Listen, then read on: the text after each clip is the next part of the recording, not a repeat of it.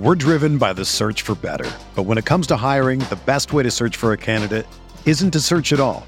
Don't search, match with Indeed. Indeed is your matching and hiring platform with over 350 million global monthly visitors, according to Indeed data, and a matching engine that helps you find quality candidates fast. Ditch the busy work. Use Indeed for scheduling, screening, and messaging so you can connect with candidates faster. Leveraging over 140 million qualifications and preferences every day, Indeed's matching engine is constantly learning from your preferences. So the more you use Indeed, the better it gets. Join more than 3.5 million businesses worldwide that use Indeed to hire great talent fast. And listeners of this show will get a $75 sponsored job credit to get your jobs more visibility at Indeed.com/Blue Wire. Just go to Indeed.com/Blue Wire right now and support our show by saying that you heard about Indeed on this podcast. That's Indeed.com/Blue Wire. Terms and conditions apply. Need to hire? You need Indeed. Hello, everybody. Welcome back to the NBA Front Office Show. The trade deadline has come and gone. Somehow, we're still here, still standing.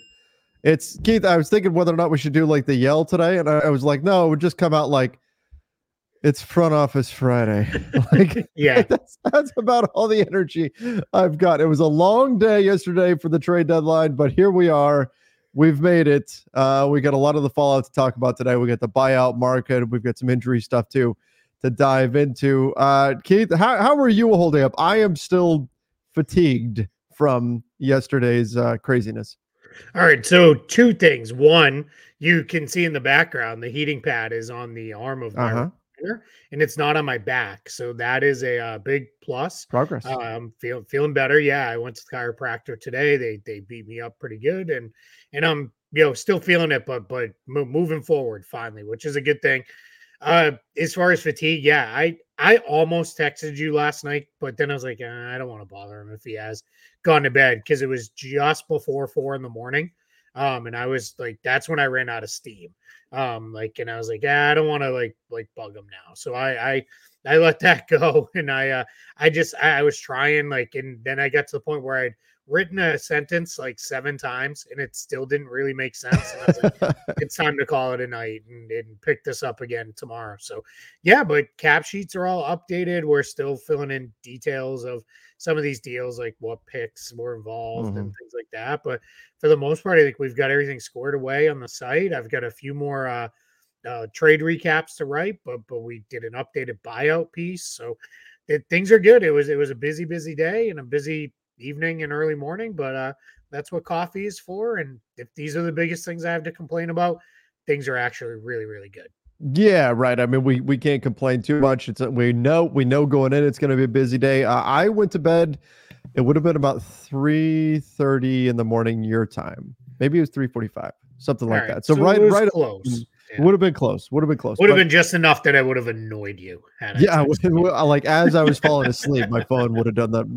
And I would have been like, what's happening? Did another trade happen? What went down here? Yeah, really late. Still one. Not the Lakers. But yeah, I have here an open document with the title blank for the basketball bulletin, which, by the way, everybody should go check out and subscribe to. I'll put the link in the description down below with all my trade deadline notes that I planned on starting that I still have not started. That is coming soon, but that's where I'm at. Like, I've meant to get to that a bunch of times, and everything else is just piled up. So, been a busy time. I didn't do game notes today on the basketball bulletin because I watched games last night, but I watched them while working, and then this morning I was working once I woke up. I didn't, my normal routine. This is probably okay to share because people ask me pretty regularly, how am I able to watch so many games? And my normal routine is I watch 2 games a night at least.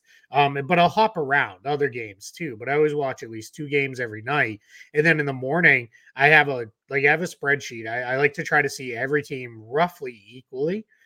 So what I do is if I notice there's a team, boy, I haven't checked in on them in like a week or so, I'll pull up a game, and I try to find games where it's not necessarily a 30-point blowout because you just don't get a lot out of those.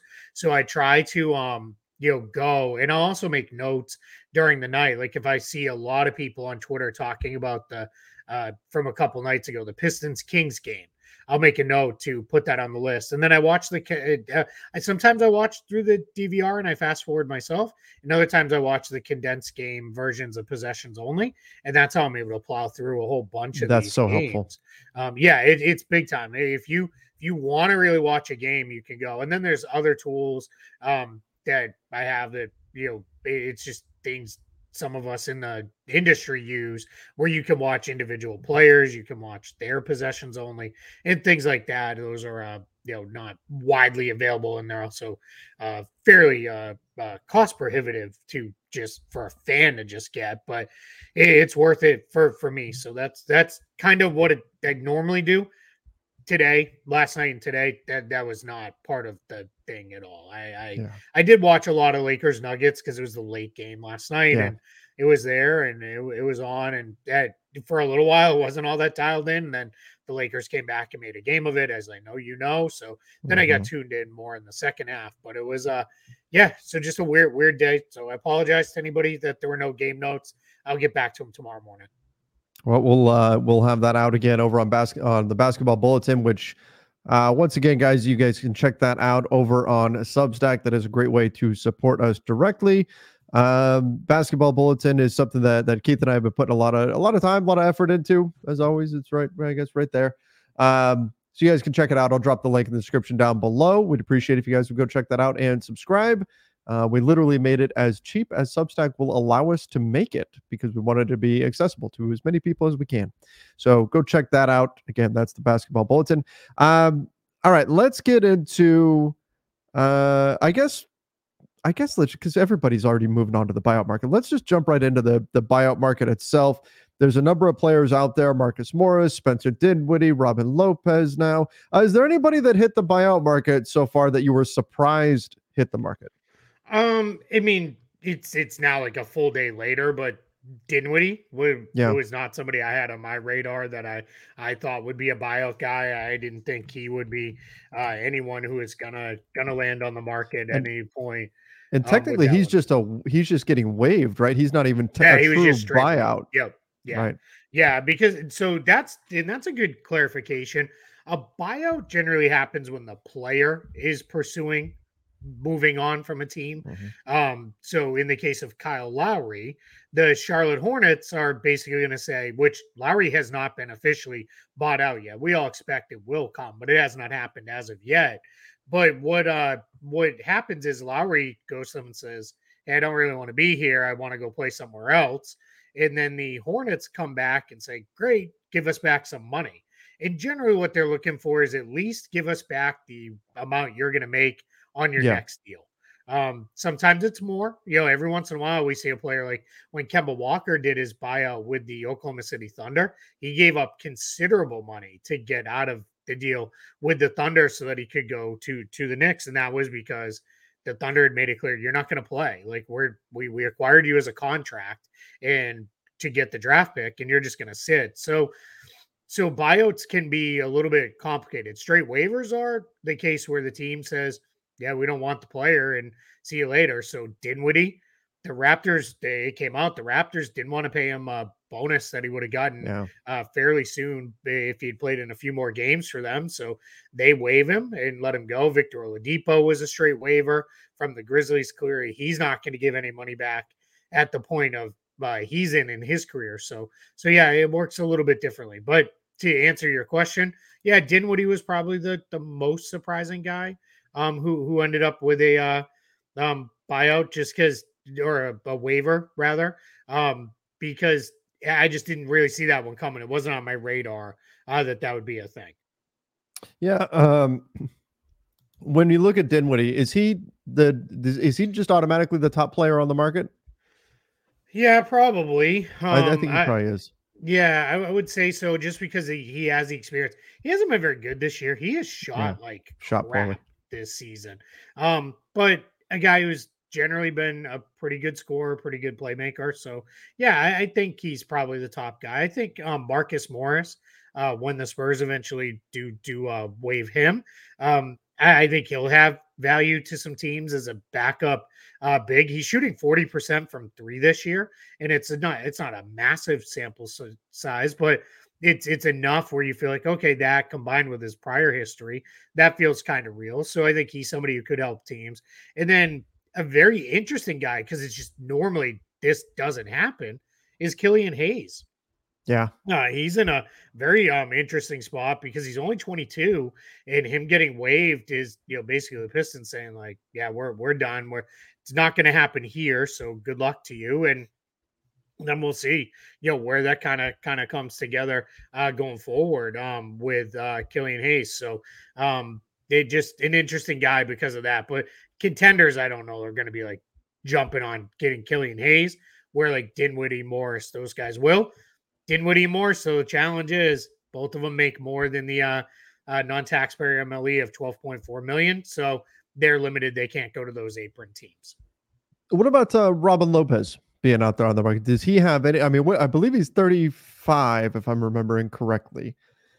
What are your thoughts there? Could he go be a backup big somewhere, or do you think that's just kind of that's it for him and he's going to get ready for his Disney vacation? Yeah.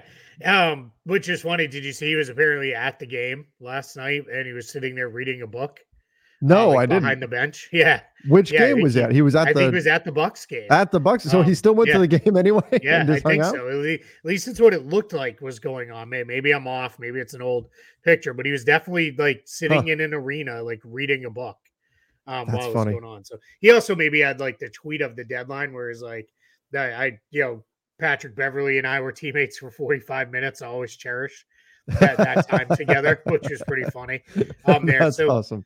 I think Lopez, if you're a team that needs a third big and you could just use a good locker room presence, yeah, you could do worse than Robin Lopez. But when he's played this year and even when he's played the last couple of years, it just kind of looks like it's gone. I just don't know how much he has left in the tank. He doesn't really move very well anymore, and that's a major challenge for him. So I think it's, you know, we're really close to the end of the road, and we might be there already, but it wouldn't surprise me if the team's looking around and saying, man, we got open roster spots, we've got injuries, let's bring Robin Lopez in, because at least, you know, he knows what he's doing out there. But I think we're at the point where the mind knows what it's doing, and I don't know how capable the body is.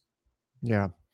Yeah, that's going to be, of course, the challenge with him is what happens with where he lands, and then what kind of a role he's in. If you're expecting, and most of the buyout guys, if you're expecting them to come in and play a big role, you're probably asking for too much. But can they just be somebody that come in and fill a role for a team? That's really all you're looking for. All right, so the buyout market, obviously there's a number of teams that can't sign players on the buyout market, or can't sign players that are coming off contracts that are above the MLE. Looking at where these guys might land, it feels like the most certain thing, and by no means is this a lock, but Kyle Lowry ultimately landing in Philadelphia sure seems like a thing that's going to happen.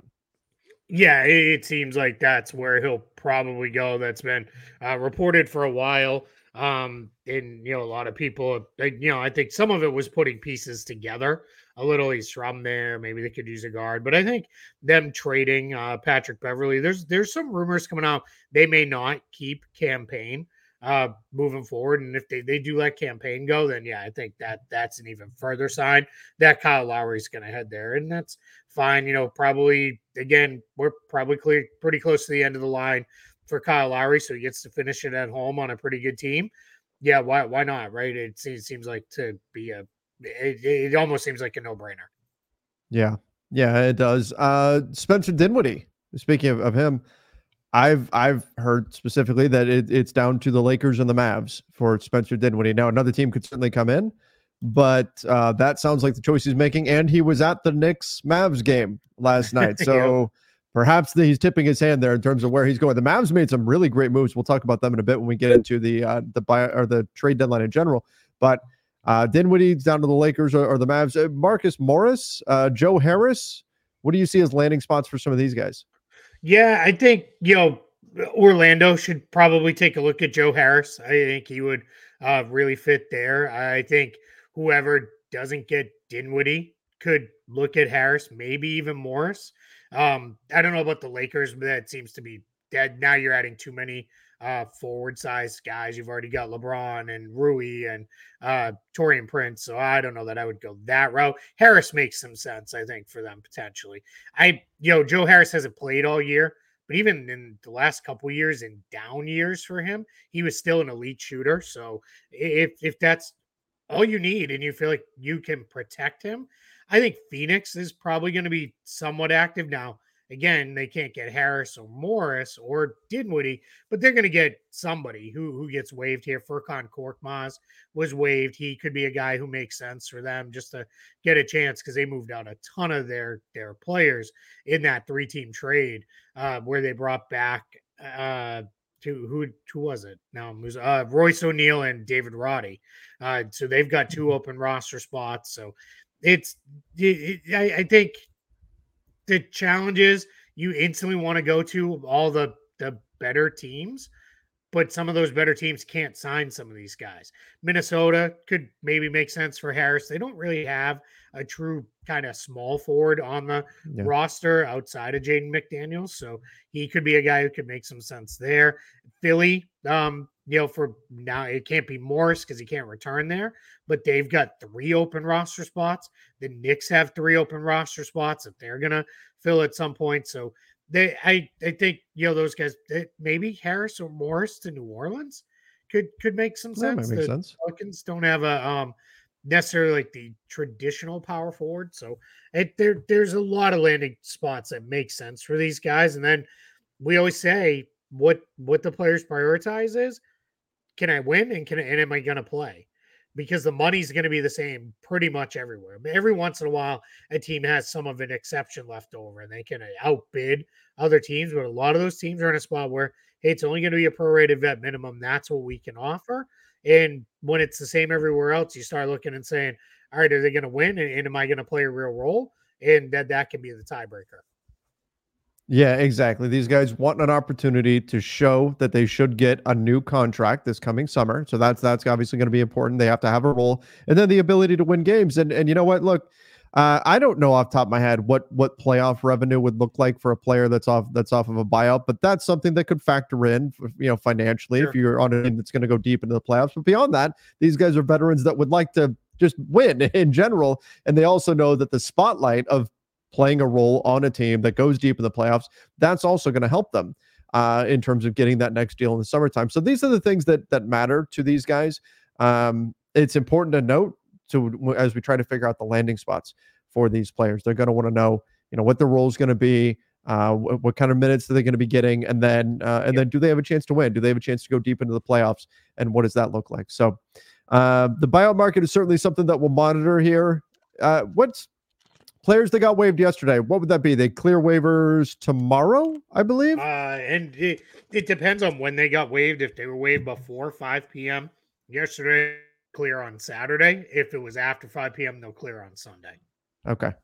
So we should start hearing pretty soon where some of these guys are going to wind up going. And then usually we hear it before they even clear waivers. Cause in the case of Dinwiddie, Joe Harris, Marcus Morris, their contracts are too big. They're not going to get claimed off waivers by anybody. So we'll know fairly soon on all these guys.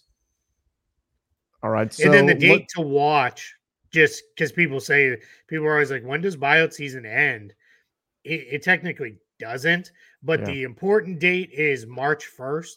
March 1st is the last day to waive a player and have them still be eligible to play on a team, play in the playoffs. So that is that's the kind of date we keep an eye on, more or less. At that point, some guys have been waived after that. Famously, Rodney Magruder, one year the Heat waived him and the Clippers claimed him.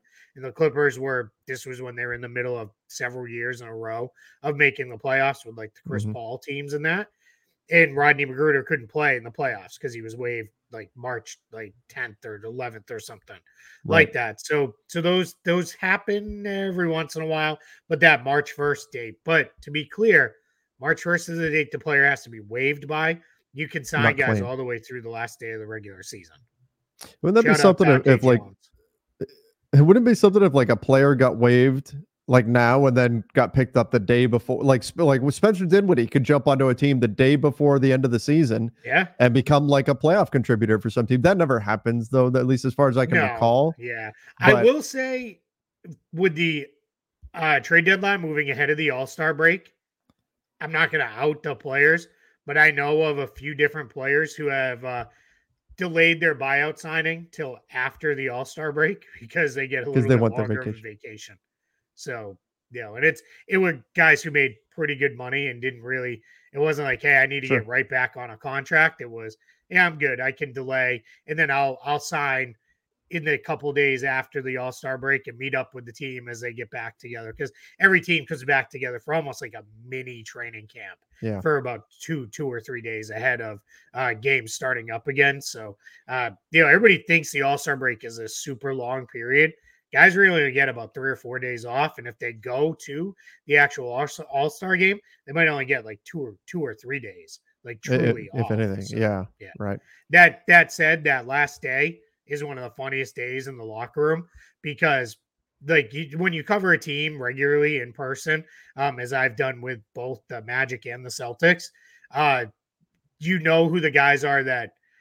The game ended 2 hours ago and they're just finishing their shower and then they're going to come meet with the media and you're just sitting there waiting. You're getting super aggravated because it's like, I just want to finish. And especially if you're trying to file a post-game story that you need quotes for or whatever, you know this with the Lakers. And, but the day before the All-Star game, that same dude will be like, hey, you guys need me right now? Like, he's still in uniform and he's like ready to go. I watched a Magic player one time literally pull on a pair of sweatpants and a hoodie over his game uniform. It was like, does anybody need me? No. All right. See you guys later. I'll see you in a week. And he's like, I'm out. Going straight to the going straight to the airport. Yeah, it was a funny thing. It was like the closest I've ever seen to like a youth basketball game, right? Where your kid's already in their uniform and you drop them off at the gym and then you pick them up and it's still in uniform. It was really funny. He's like, and I'm out. It was out off to an island somewhere. Direct to the airport, I think. Yeah, and that's what it is. Everybody goes somewhere warm. Yep. Like you're gonna hear it in the next couple of days. Guys are gonna start talking about it. Like I don't blame them. They're ready to go somewhere warm. I don't blame them. Want to get into a couple actual transactions? Yeah, sure.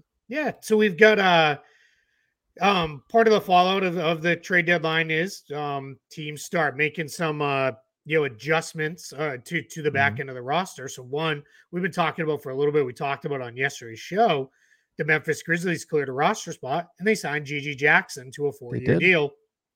Jackson was a draft pick of the Grizzlies, had played this year on a two-way contract, and he had really played well for Memphis. So he follows the same path Vince Williams followed earlier this year. So now the two of them are on standard contracts. Going to be, we don't know the details yet, but probably pretty similar type deals. So really good value contracts for the Grizzlies as well. But kudos to these guys for earning the way off the two-way. And then Trey Jemison, who had impressed with the Grizzlies on a hardship 10-day, as you know, half that roster is injured. He backfills Jackson on a two-way contract. So he's going to go in and take a two-way. So the, shouts there to Memphis making those moves. And I like Jemison. He was a guy I had in my G League players to watch piece before 10-day season started. If you haven't seen him, he's super athletic, big, really. He's more of a traditionally athletic big. He doesn't shoot the ball. His range is in inches, not feet.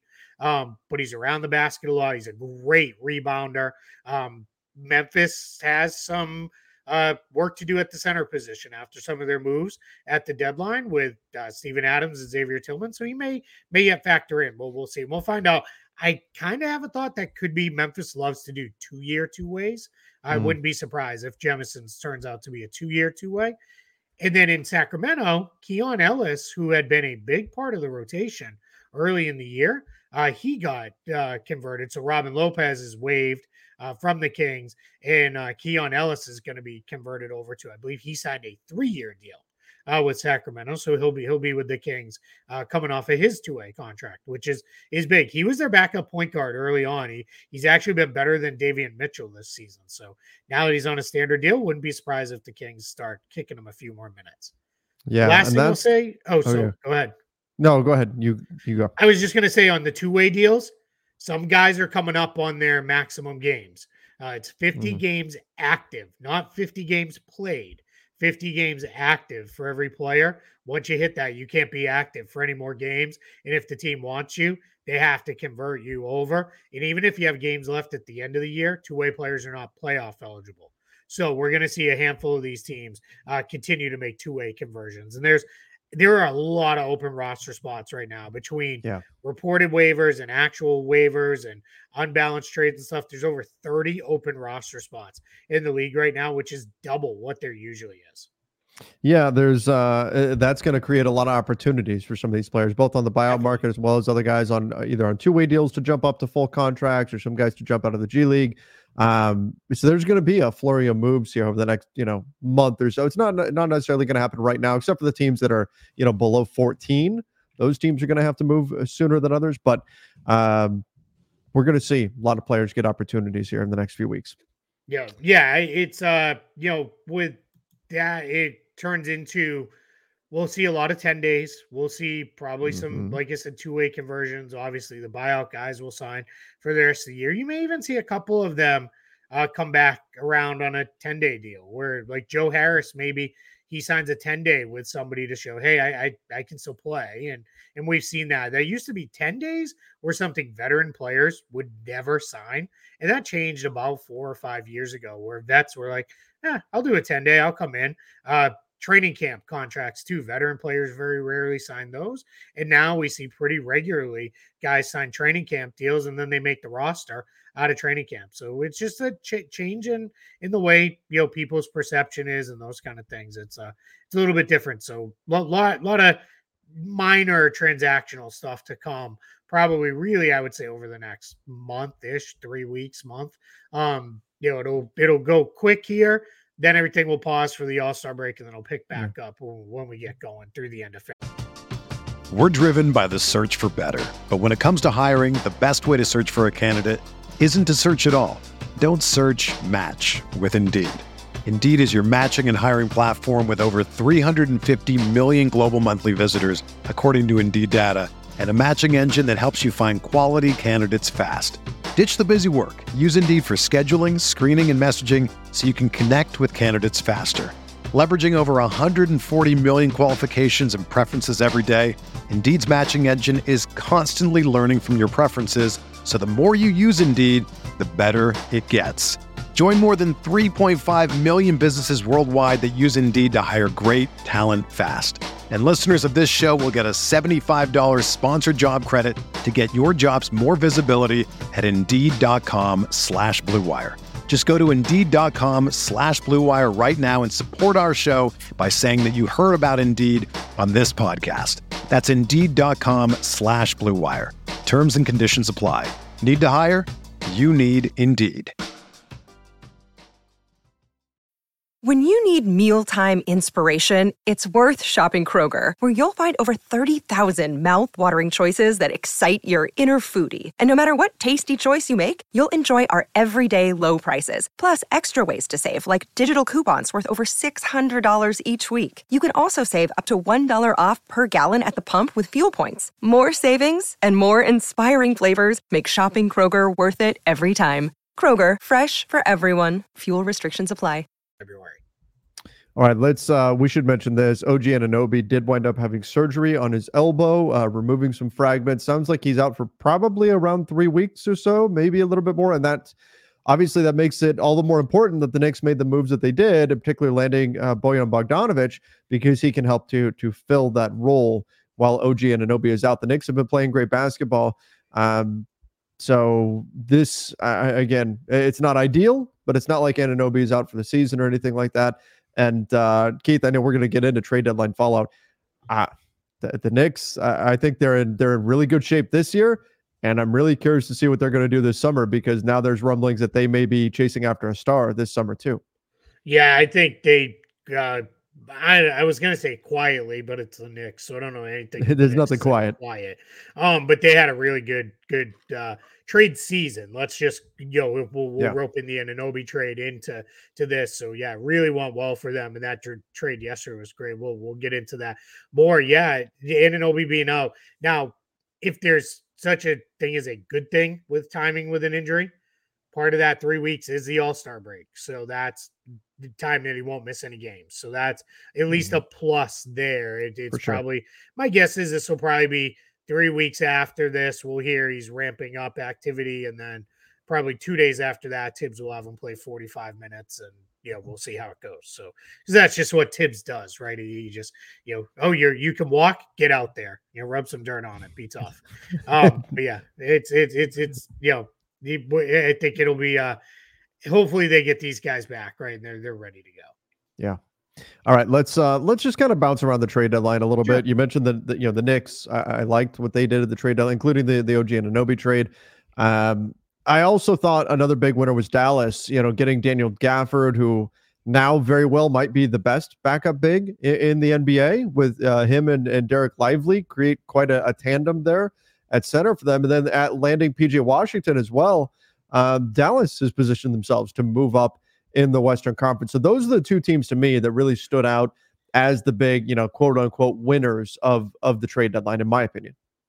Yeah. On the Dallas front too, they've won 3 in a row now, but they've been slipping prior to that. They had not been playing very well, and they dropped out of the top 6, and they were down prior to this little win streak here.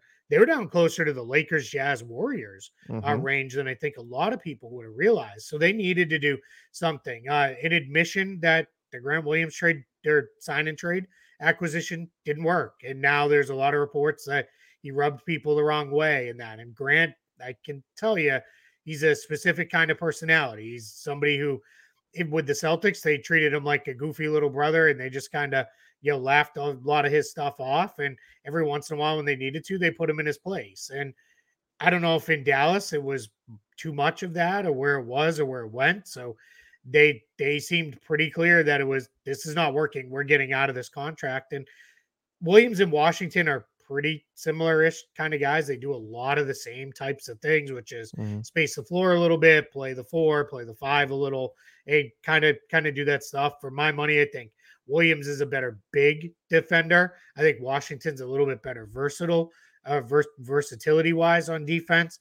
Williams is a better passer. Washington's probably the overall better scorer, if Williams is a better spot-up shooter, but pretty similar kind of guys. I don't love that they had to give up a first-round pick in that trade.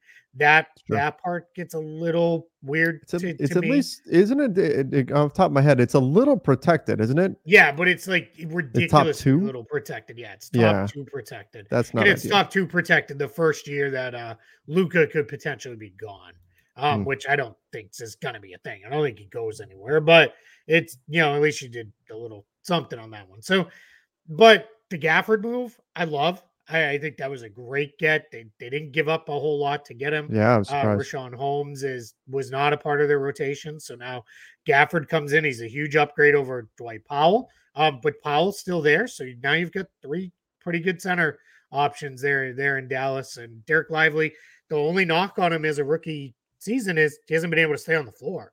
He continues to get hurt. I think it's been mostly ankle issues for him. So let's see, you know, where all this goes. But yeah, I mean, Dallas did well to go back to New York. I mean, completely reshaped large chunks of the rotation and did it without sending out a single first-round pick, which is pretty remarkable. And they didn't give up a first in the Anunoby trade or in the Bogdanovich-Burks trade. So they're set up pretty good. I like the Thunder getting Gordon Hayward. Yes. If that works and Hayward gets healthy, major if there, right? If he does, now you have your Josh Giddey replacement when teams are just completely disregarding him on offense, which is how we've seen more and more teams defend him that way. I watched one of the games, I think it was a Lakers game, if I remember right. Maybe I have this wrong. And I think AD just they put AD on him and AD didn't guard him. I may be off on that. They did give him a bunch of. Well, the Lakers give open threes to a lot of people, though. But, so that I can't 100% say that was strategy. That might just be bad basketball. I'm not sure. I can tell you with the Celtics, they had Porzingis guarding him, but it was in name only. And the Celtics' theory was, hey, if Josh Giddey hits 5-6 threes and beats us, tip your cap, you move on, and you go to the next game. So now, if that's happening and Giddey's not hitting, You just put Hayward in and you can't play Gordon Hayward that way. Maybe in a team where he has less of a role, less minutes, maybe he can keep a little healthier. Yeah, we'll see. If nothing else, they cleared out a little bit more long-term salary. If the Hayward thing completely doesn't work, the Thunder can have $30 million in cap space this summer. And I know everybody's going to be like, for what? Free agent, right? Right. It doesn't matter. That puts you in play to do just about anything you need to do. And it's not like that team's coming in with like, well, we need a point guard and we need a backup small forward and we need a shot blocker and we need an extra big. Like they basically come in and be like, eh, we maybe need like one or two things. 30 million, let's go. Like they're set up really, really well. Or Keith, what about this? What about star X hits the market? OKC can say, hey, here's 15 picks and we don't even have to send you back the full salary. Yep. Yeah. You want one of our okay young guys. Like you want Josh Giddey in a trade. You want I don't know, one of the bench guys, Casey Wallace and 27 picks between the first and second rounds. Okay, let's go. Let's make it happen. So yeah, they're in a great spot. And now the hope is let's hope they get Hayward on the floor because I think he can really, really help them. I saw this morning he's out through the All-Star break. Yeah, I think that's a week away, but still. Yeah, so and that's probably more of just let's good stay out. We'll get you going when we get back together after the break.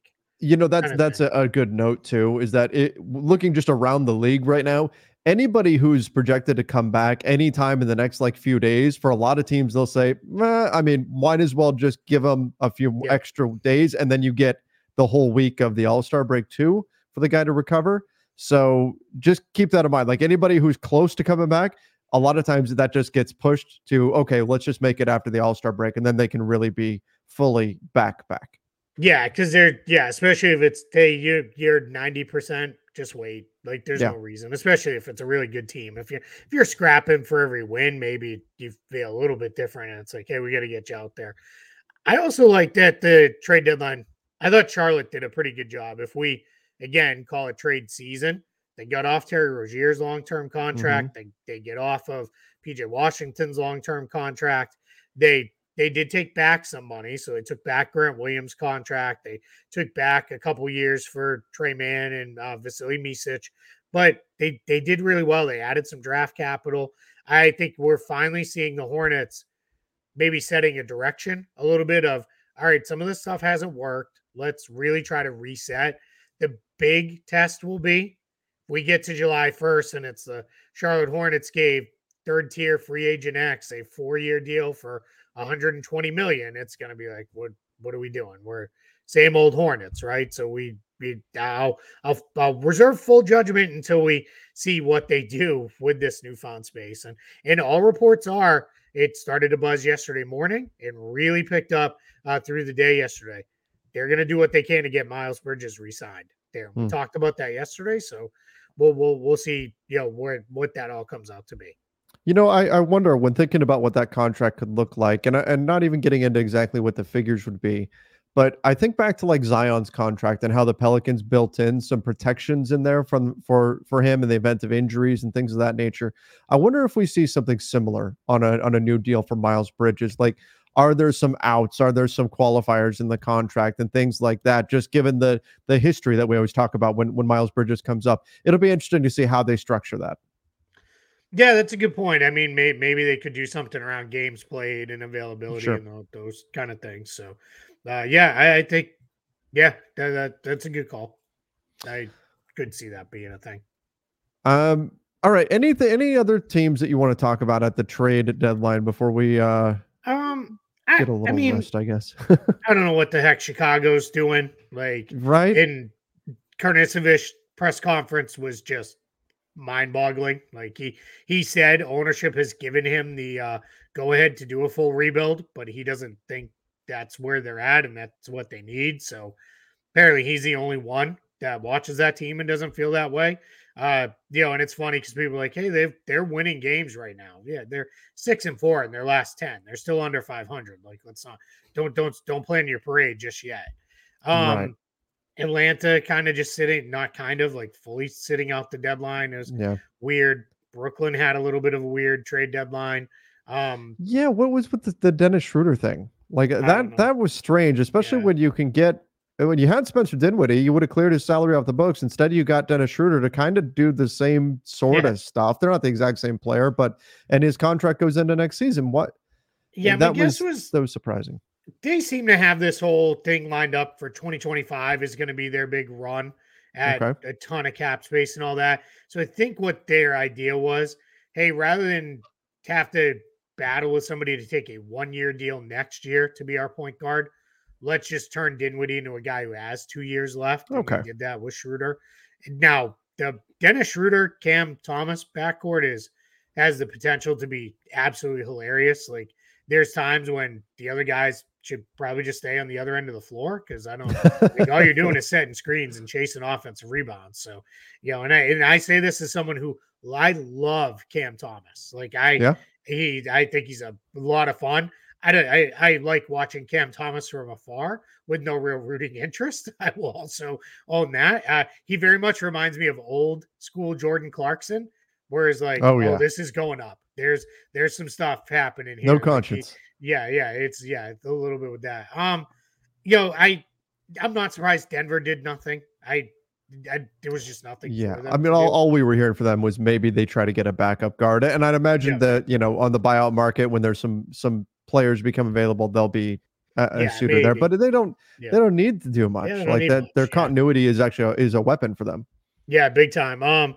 Sacramento, kind of surprising. Like Sam Amick had a piece today at The Athletic where it was like the Kings just anything they got deep into, the price became too much for them. And they were like, we're not giving up multiple first round picks. And they took Keegan Murray off the board very early on. So that one's a little surprising. And then, the Warriors, Lakers, I think that was a little, we talked about that quite a bit yesterday already. So, I don't know. And then for a bad team that did nothing, Portland, I guess they can roll it all over to next year and figure it out this summer. But those are the ones that kind of jumped out. I've got a lot of other stuff to do, but I'm kind of just, I've got an idea rattling around my head of, teams that didn't do anything in trade season that I may write about. And if I do, you rest assured, I'll tell everybody about it here and how to find it. I like it. I think that's a good idea. All right. Well, no big names moved to the trade deadline, which is what we expected, but now we focus on the playoff race. Now we focus on the buyout market, everything that's going to be happening there. And believe it or not, we are well past the halfway point now. Yep. All-Star break is coming. And next thing you know, Keith, we're going to be talking playoffs. 2 months. 2 months, the season's over. Like we're getting down to it. I mean, these are the dog days, right? Leading up to the All-Star break. And then the teams will come back, and it's, I know a lot of people say don't trust anything you see in March. And for some teams, that's true. But, it's like it's funny. People are losing their minds right now, right? Boston has the best record in the league, and they also have the second easiest schedule in the league. Now, some of that is they don't play themselves, and everybody else does. So their numbers get a little wonky. It's also like when people are like, Detroit has a hard schedule, and it's like, well, yeah, because they don't get to play Detroit, right? So that was a whole thing there. But I think with the Celtics, they're gonna lose a couple of these games to probably teams that, quite frankly, they should beat. And I think it's gonna be strictly out of they're not going. I don't know how many games they have left, 38 games or whatever. They're not going 38-0 the rest of the way, right? Yeah. So there's going to be weird losses in there, and people are going to panic and all that stuff. And it's just kind of how it goes. But, yeah, I think, the top of the West is so packed. And then you get into the middle around the 6th line where it's that fight for those final couple assured playoff spots. That's we've got a lot of fun basketball to come this year, and I'm really excited. And I always love – when we get back from the All-Star break and it's like, all right, let's see these new teams, these teams that made changes. Right. Let's see what they look like for the first time together. So we'll get glimpses of that here in the next week, but that'll really pick up after the All-Star break. So Thursday the 15th is the last day of NBA games before the All-Star break. There's only 3 games that night. Yep. And it's Bucks, Grizzlies, Warriors, Jazz, Timberwolves, Blazers. Everybody else in the league, they're off on vacation by this point, right? A lot of guys are seriously on the beach while these games are being played. Yeah. I am I'm in some ways looking forward, but to the absolute shenanigans that we're going to see in those games that night, because there's going to be some bizarre things happen. Even the night before, Wednesday night, you're going to see the teams that are, kind of the senioritis of the NBA, right? There's a little bit of that, sure. We're going to be seeing some of that for sure. Those kind of games just have a little weirdness to them, where you can tell players they're playing basketball, but their minds are also a little bit elsewhere. And maybe generally through this weekend after the trade deadline, you're going to see some teams, especially teams that made a bunch of changes. You might see weird lineups. You might see goofy stuff, because it just sometimes it takes a few days for guys to trades are official, but then to be fully locked in, there might be physicals that need to happen and all that stuff. And nobody can play until everybody's bought off on everything. And then sometimes there's cases where guys come in and teams are, hey, we need you to practice we need to get in a couple practices. Like we I've been saying with Bojan Bogdanovic, where the Knicks are at, it's probably going to be, all right, 3 different plays and 2 of our coverages, get out there. Like, we need you on the floor, go. And then other teams might be like, all right, we can take a little bit more time. So sometimes you see, really weird lineups. Like Detroit had to play a kind of goofy lineup last night because they didn't have a lot of guys available. So they basically, I think they had 8 or 9 guys available, and they ran with Jalen Duren and Mike Muscala up front together. And they've done that one other time, I think, just to get a look at it. But that's a little all right, that's not a real thing. That's not going to be. So Utah is playing. They're back to the big ball lineup. So we're just going to see weird stuff over the next little bit, but it'll all come back around and settle in here and by the end of the weekend. And then it's time for the All-Star break and off we go into this. I still say second half, even if it's not really. It's not really. It's like the final 35% or whatever it comes out to. It's second half because it's the what's left of the regular season plus the playoffs makes it the second half of the year. So we'll just keep calling it that because that's what we've done time immemorial. That's right. All right, everybody. Thank you guys for joining us. Once again, make sure you do subscribe to the NBA Front Office Show here on YouTube, as well as the podcast feed over on Apple Podcasts, Spotify, wherever you listen to podcasts. I usually say we'll jump on if any big trades break over the weekend. That's not going to happen now. So, enjoy your weekend, everybody. If anything crazy happens around the league, we'll jump on. Otherwise, we'll see everybody on Monday. Till then, everybody, see ya and stay safe.